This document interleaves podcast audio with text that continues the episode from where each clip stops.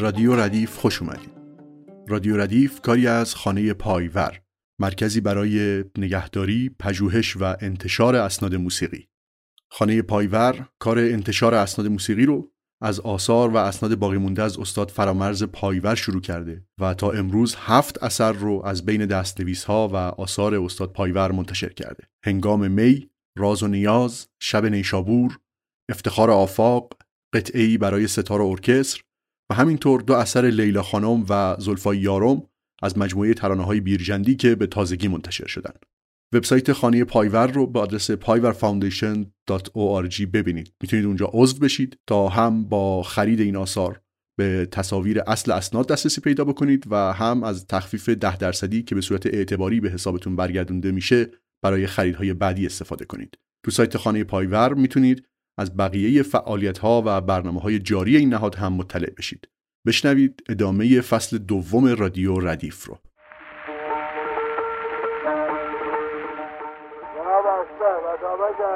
از خدمات سابق و شما کتابه ها چهل سال از همه خدمات شما راضی هستم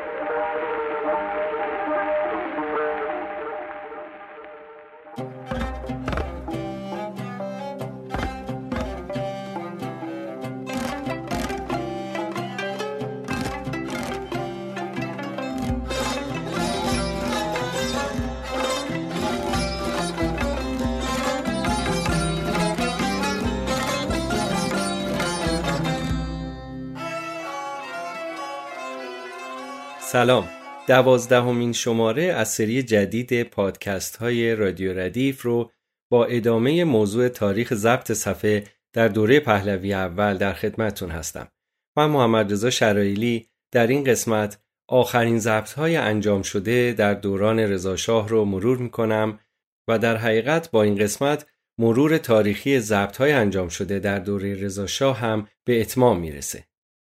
در قسمت قبل گفتیم که تا 1312 شمسی کمپانی های متعددی در تهران صفحات گرامافون 78 دور ضبط می کردند که باعث شده تا این سال آرشیو نسبتا خوبی رو امروزه از موسیقی اون دوره بتونیم داشته باشیم و بشنویم. اما بعد از این تاریخ به دلایلی کمپانی ها در تهران ضبط انجام ندادند. بنابراین هنرمندان مجبور شدند برای ادامه ضبط آثارشون به خارج از کشور سفر کنند.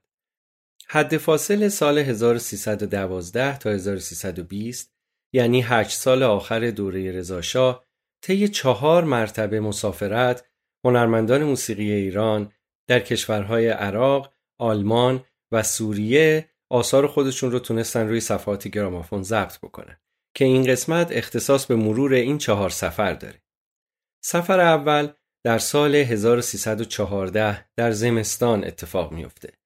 بعدیزاده که سابقه درخشانی در آثار ضبط شده دوره پهلوی اول تا 1312 داره محور اصلی این مسافرته. او همراه ابوالحسن سبا، فرهاد میرزای معتمد نوازنده پیانو و اسماعیل خان مهرتاش مؤسس جامعه باربد آهنگساز و نوازنده تار طی یک سفر زمینی به شام و بیروت و حلب میرن و در حلب در یکی از کمپانی های مشهور اونجا به نام کمپانی سودوا تعداد حدود 80 ترک ضبط می‌کنن. ماجرای این سفر زمینی رو آقای بدیزاده در کتاب خاطراتشون نسبتا مفصل شرح دادن که اینجا از ذکر اون صرف نظر می‌کنم و علاقمندان رو به اون کتاب ارجا میدم. در این سفر وقتی هنرمندان به حلب می‌رسن مادام پری آقا بابوف خواننده مشهوری که از او چندین بار در قسمت‌های قبل نام بردیم هم ظاهرا در مسافرتی بوده که همزمان با اون هنرمندان به حلب می‌رسه و این تصادف حضور پری با گروه چهار نفری موجب میشه که تعدادی اثر هم با صدای پری به همراهی اونها ضبط بشه. آثار ضبط شده در این سفر یا با صدای سید جواد بدیزاده است یا پری آقا بابوف و چند اثر هم به صورت همخانی این دو نفر ضبط شده. آثار ضبط شده در این سفر رو شاید بتونیم به سه دسته تقسیم کنیم. دسته اول آثار مرسوم آواز و تصنیف در موسیقی دستگاهی است که اغلب بدیزاده اونها رو خونده. دسته دوم آثاری است مربوط به نمایش های موزیکال جامعه باربد که اغلب ساخته مهرتاشن و بدیزاده یا پری آقا بابوف اونها رو اجرا کردند. و دسته سوم آثار کمیک شاخصی که در اون دوره با صدای بدیزاده یا پری در صفحات ضبط شده. از مشهورترین این آثار که در سالهای بعد هم توسط بدیزاده و دیگران اجرا شد میشه به تصنیف های شوفر، آلاگارسون، خیلی قشنگه و زالزالک اشاره کرد. در این سفر نوازنده اودی هم در اونجا حضور داشته که نام او بر صفحات نیومده. شاید سامی ملاح باشه چون در سفری که چهار سال بعد این گروه مجددا به حلب میرن نوازنده اود همراهشون که در اونجا حضور داشته و در صفحات همراهشون کرده آقای سامی ملاحه. اما مطمئن نیستیم که در این سال هم همون نوازنده این گروه رو همراهی کرده باشه. در بعضی از نواخته ها و ضبط ها یک صدای همراهی کننده اود هم مکمل صدای این چند نوازنده ایرانی است.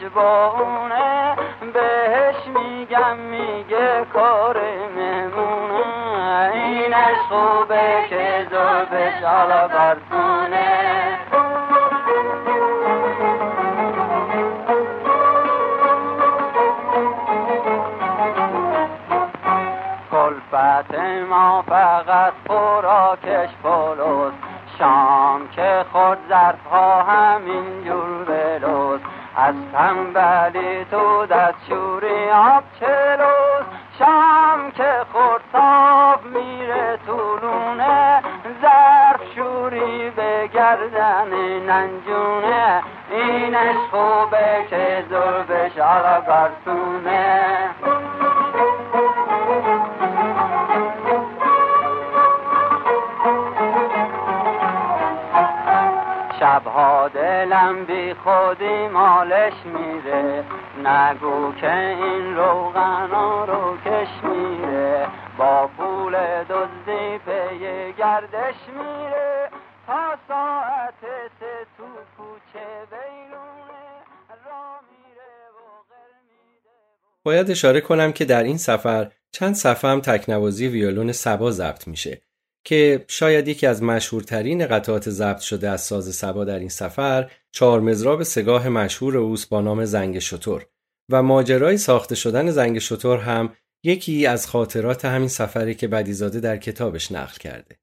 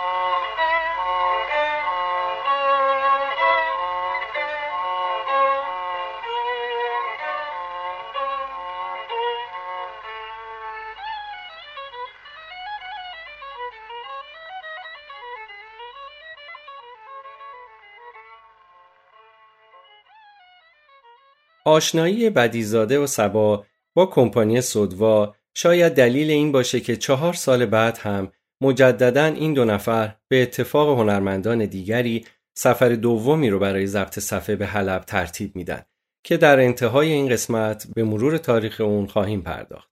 اما دومین سفری که به لحاظ سیر تاریخی در دوره پهلوی اول اتفاق میفته سفری است که آقای بدیزاده و همراه یکی از دوستانش و همکارانش در مجلس به نام آقای اسماعیل ساتری که نوازنده ویولون و تار بوده به برلین برای ضبط صفحه میرن و ضبط ها در استودیوی کمپانی اودئون در شهر برلین انجام میشن.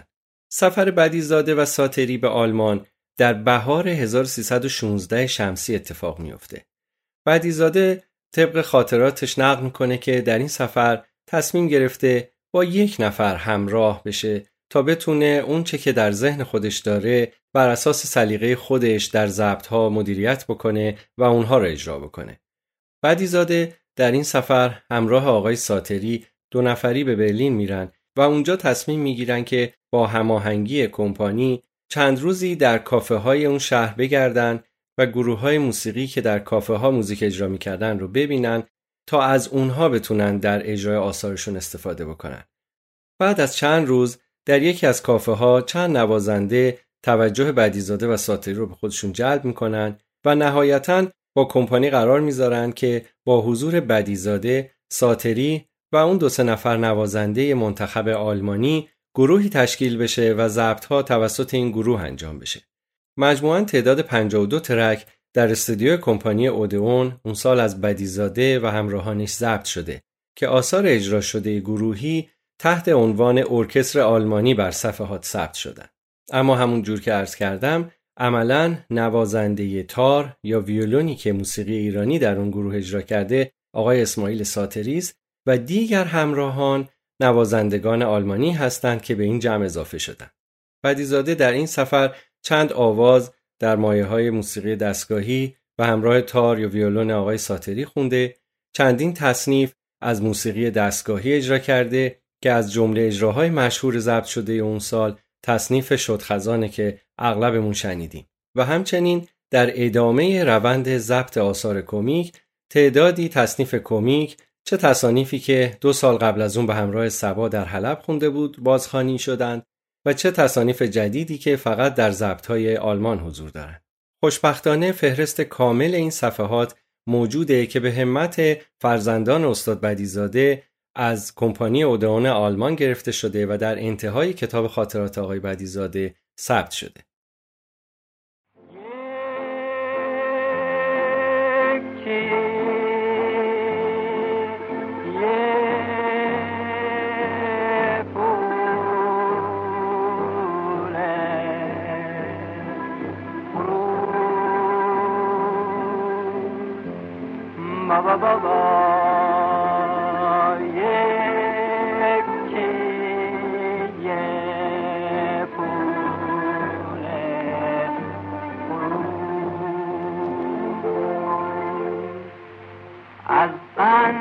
شکر ساخته ام جوجه خروس. بابا جان یکی یه پول خروس. ماما جان یکی یه پول خروس. آقایان یکی یه پول خروس.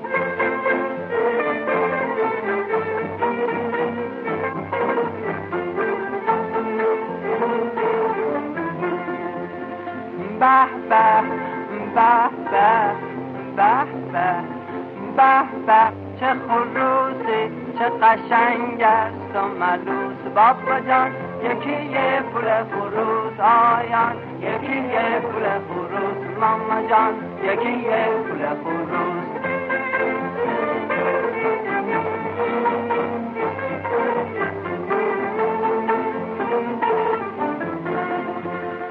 آفتاب لگن گلاب آوردم. آقایون صنعت کردم. بابا جون خدمت کردم.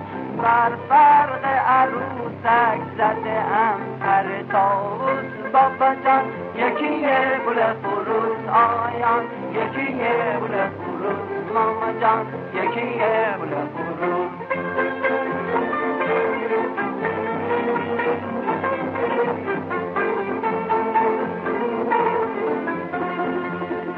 وقت صحاب و علنگ و نیلبک ای بچه لجوج ای ایوز مجوج دیگر مخور از گرانی مرغ افسوس بابا جان اما سومین سفر در دوره رضاشاه در سال 1317 و احتمالا در اواخر اون سال اتفاق میفته. طبق اسنادی که تا الان به دست اومده اسماعیل مهرتاش، رضاقلی میرزا زلی، مجید وفادار، خانم عزت روح بخش، آقای امیر خرمیان و احتمالا یک نوازنده پیانو ایرانی همراهانی هستند که در اون سال به بغداد میرن و در استودیوی کمپانی به نام نعیم ریکورد در بغداد احتمالا حدود چهل تا پنجاه ترک شاید هم بیشتر ضبط می‌کنن. متاسفانه هنوز اطلاعات ما از این سفر بسیار ناقص و کمه. به همین خاطر هنوز از آمار و عناوین دقیق ضبط شده ها اطلاع درستی در دست نداریم و شاید با پیدا شدن نمونه صفحات بیشتر بتونیم آمار دقیق تری از ضبط شده ها ارائه بدیم. اما می‌دونیم که آخرین سری ضبط آثاری با صدای زلی در این سفر اتفاق افتاده. زلی در این مسافرت آوازهایی رو به همراه تار آقای خرمیان یا ویولون مجید وفادار اجرا کرده که آخرین آوازهای ضبط شده از اوست. و چند تصنیف هم با صدای او ضبط شده که متاسفانه برخیشون هنوز پیدا نشده. مثلا می‌دونیم که تصنیف شب جدایی وفادار برای اولین بار در این سفر با صدای زلی ضبط شده ولی هنوز نمونه صوتی اون پیدا نشده. اما خوشبختانه از یکی دو تصنیف دیگر وفادار با صدای زلی از این سفر نمونه صفحه پیدا شده که بسیار شنیدنی است.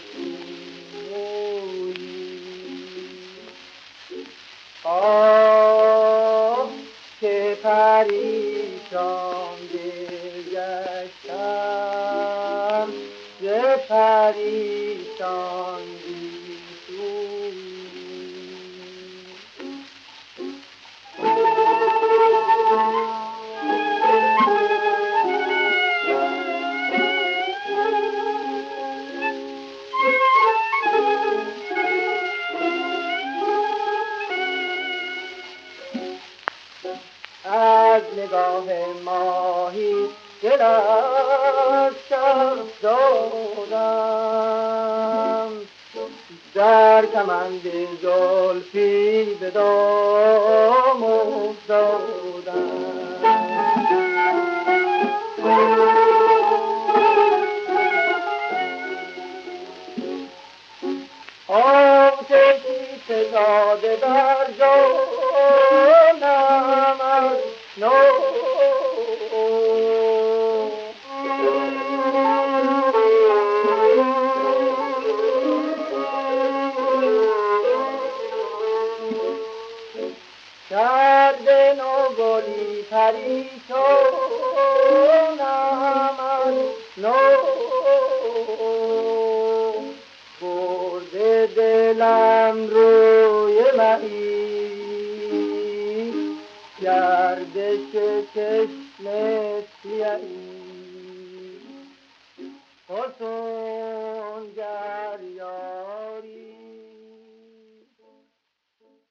خانم عزت روحبخش هم که نخستین بار در ضبط‌های کلمبیا 1312 اولین آثارشون ضبط شده بود برای بار دوم نمونه صداشون در صفحات نعیم ریکورد ثبت میشه. روحبخش در این سفر چند تصنیف از ساخته های وفادار، مرتزا محجوبی و حسین یاحقی اجرا کرده و البته یکی دو قطعه مشترک هم به صورت دو صدایی به همراه زلی اجرا کردند که به نظر میاد چند فوکستروت از ساخته های مهرتاش باشه.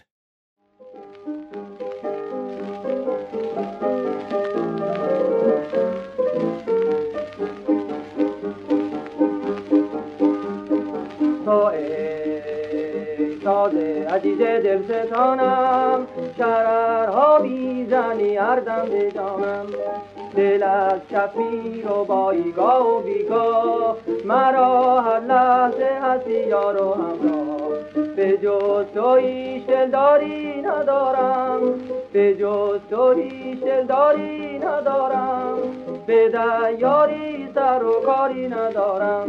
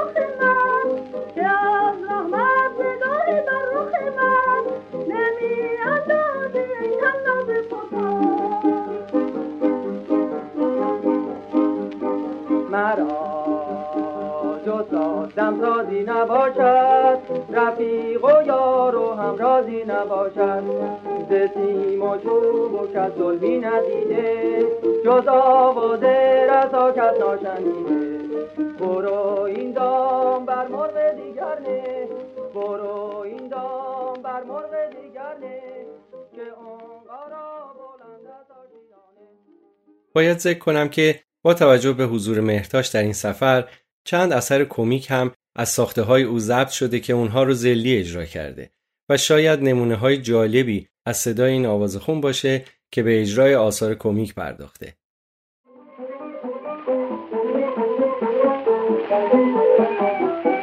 در کمر زندگی مایه راحت بود. گل گلدار عشق نخل محبت بود. مایه شادی بود. آیه رحمت بود. گلشن عشق در دنگل این گلشنه جونه منه عمرم زنه. کلبه عمل روشنه. جنت جون منه مایه عمرم زنه. روز ازل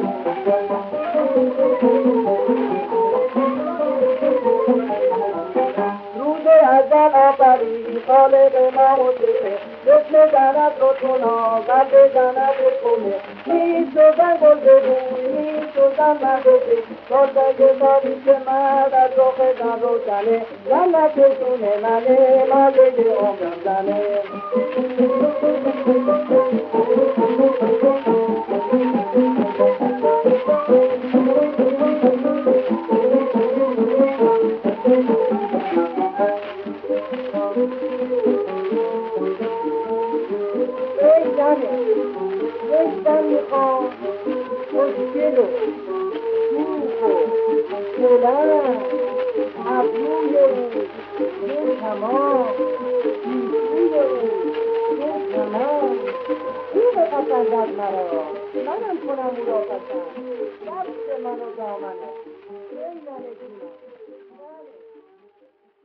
اما آخرین مرتبه که از موسیقی ایران در دوره پهلوی اول روی صفحات گرامافون آثاری ضبط میشه به سال 1318 برمیگرده.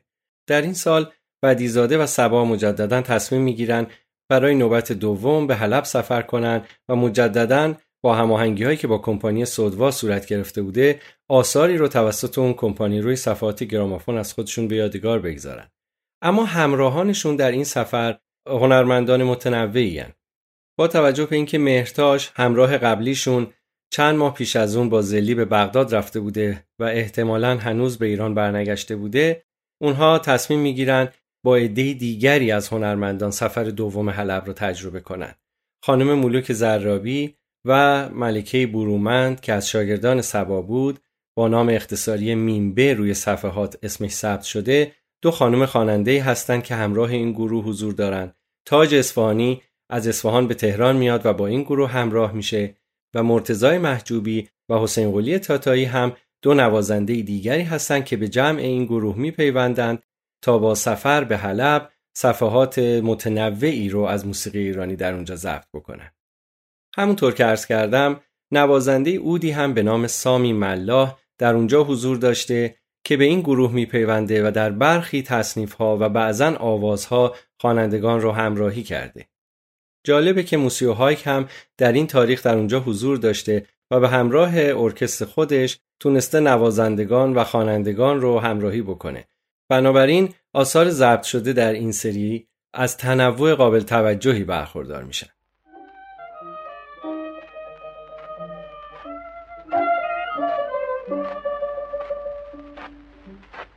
دختر زیبا امی.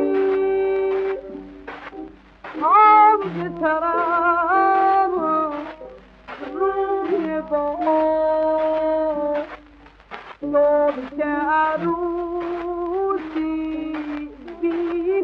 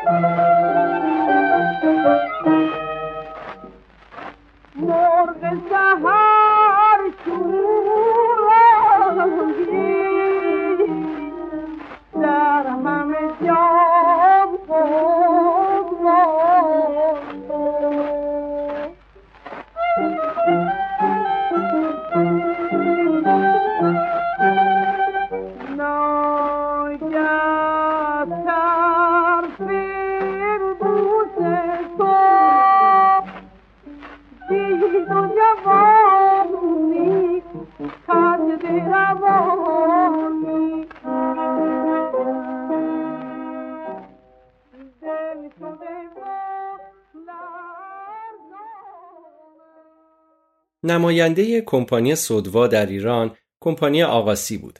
کمپانی آقاسی پیشتر صفحات پارلوفون رو هم به ایران وارد می کرد و در 1314 هم که سفر اول سودوا اتفاق افتاد نماینده فروش این صفحات در تهران بود. دفتر این کمپانی در خیابان لالزار تهران قرار داشت و با ضبط های سری دوم تصمیم گرفت تعدادی از آثار منتخب ضبط های سری اول رو هم به بازتولید برسونه و خوشبختانه برخی از صفحات ضبط شده‌ای که در 1314 برای نخستین بار در استودیو ثبت شده بود در 1318, 19 و 20 چند بار به بازتولید رسید و امروزه در دست ماست.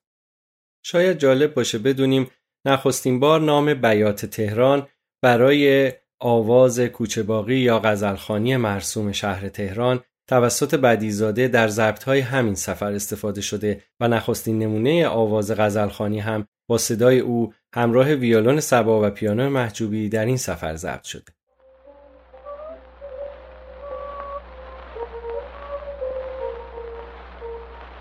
الهی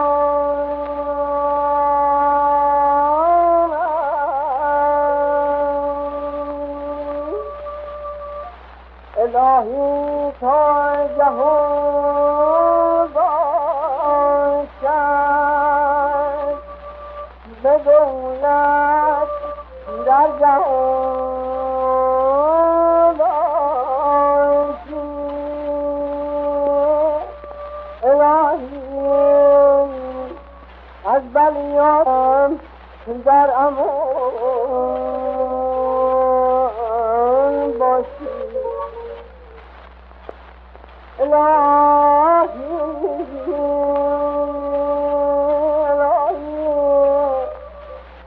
در گفتن هرگز نبین شد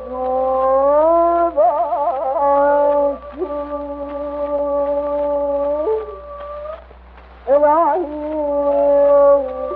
تا بود عمرت به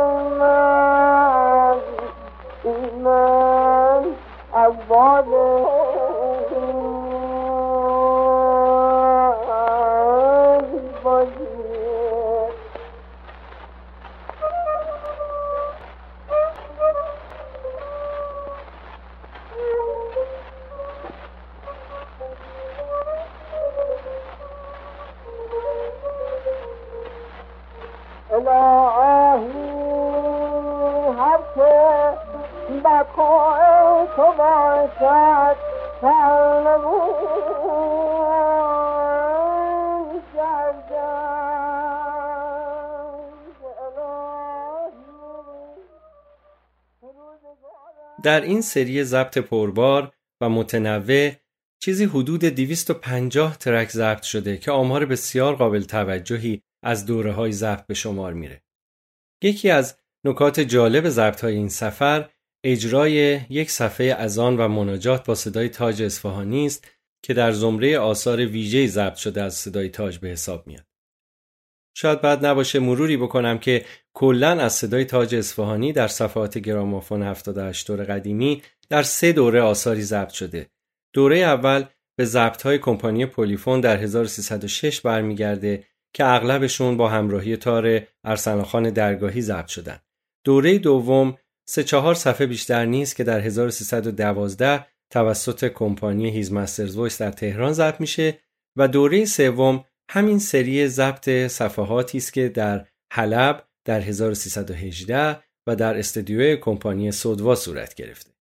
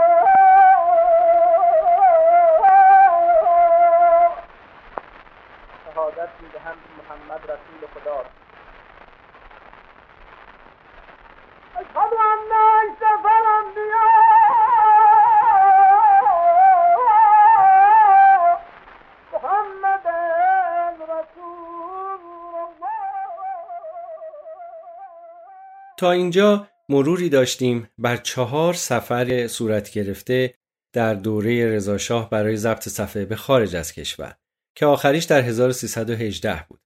می‌دونیم که به فاصله کوتاهی جنگ جهانی دوم شروع میشه اوضاع جهان و به طبع اون ایران دستخوش تغییراتی میشه رضا شاه از ایران میره و پسرش روی کار میاد و پس از اتمام جنگ تا مدتی به هم ریختگی های زیادی در زمینه های سیاسی و اجتماعی در ایران رخ میده.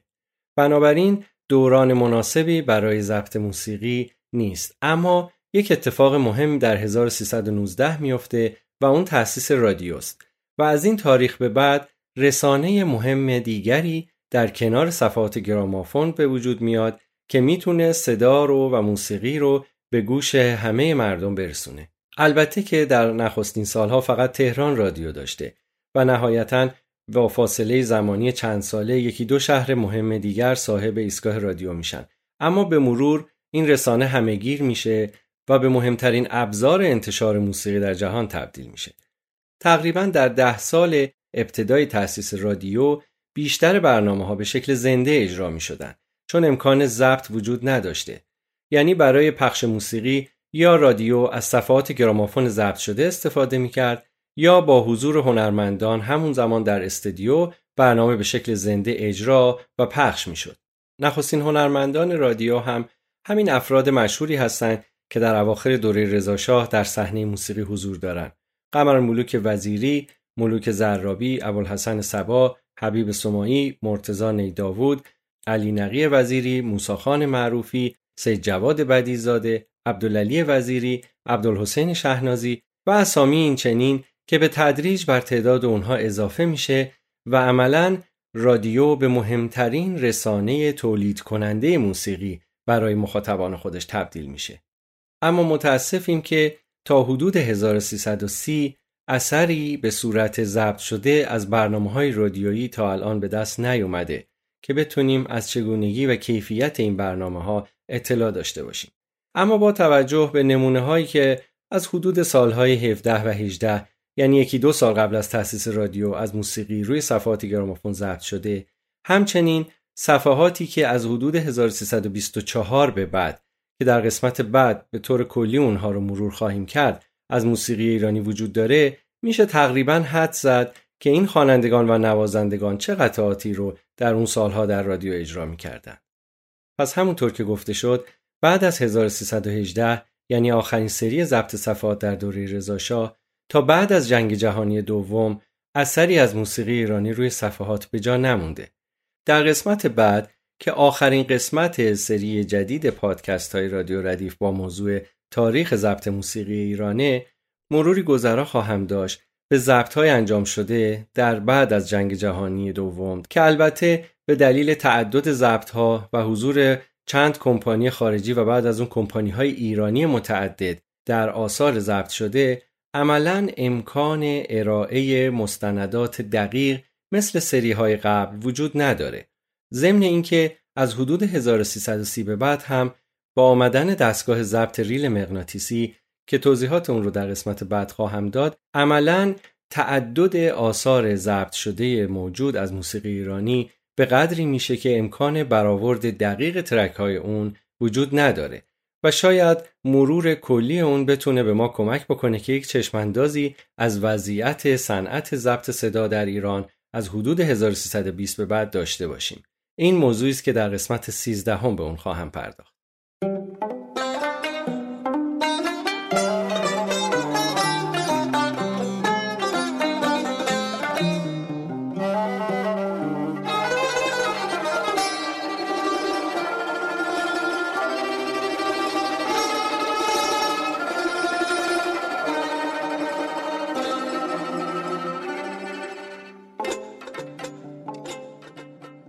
ممنون از شما شنونده های رادیو ردیف. وبسایت خانه پایور رو به آدرس payvarfoundation.org ببینید تا با فعالیت ها و محصولات این مرکز بیشتر آشنا بشید. خانه پایور کار انتشار رو از اسناد باقی مونده از استاد فرامرز پایور شروع کرده و تا امروز هفت اثر رو از بین دستنویس ها و آثار استاد پایور منتشر کرده. هنگام می، راز و نیاز، شب نیشابور، افتخار آفاق، قطعی برای ستار ارکستر و همینطور دو اثر لیلا خانم و زلفای یارم از مجموعه ترانه های بیرجندی که به تازگی منتشر شدن. تو این مجموعه ها این آثار تحت نظر افراد خبره بررسی شدن و با اجراهای صوتی اونا مطابقت داده شدن و به یک شکل خیلی منظم و شکیل به صورت پارتیتور و پارت های جداگانه نوشته و منتشر میشن.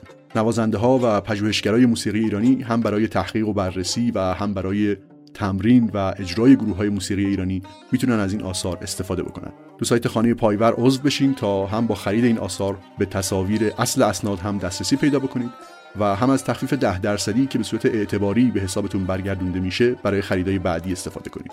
تو سایت خانه پایور می‌تونید از بقیه فعالیت ها و برنامه های جاری این نهاد هم مطلع بشید. رادیو ردیف کاری از خانه پایور.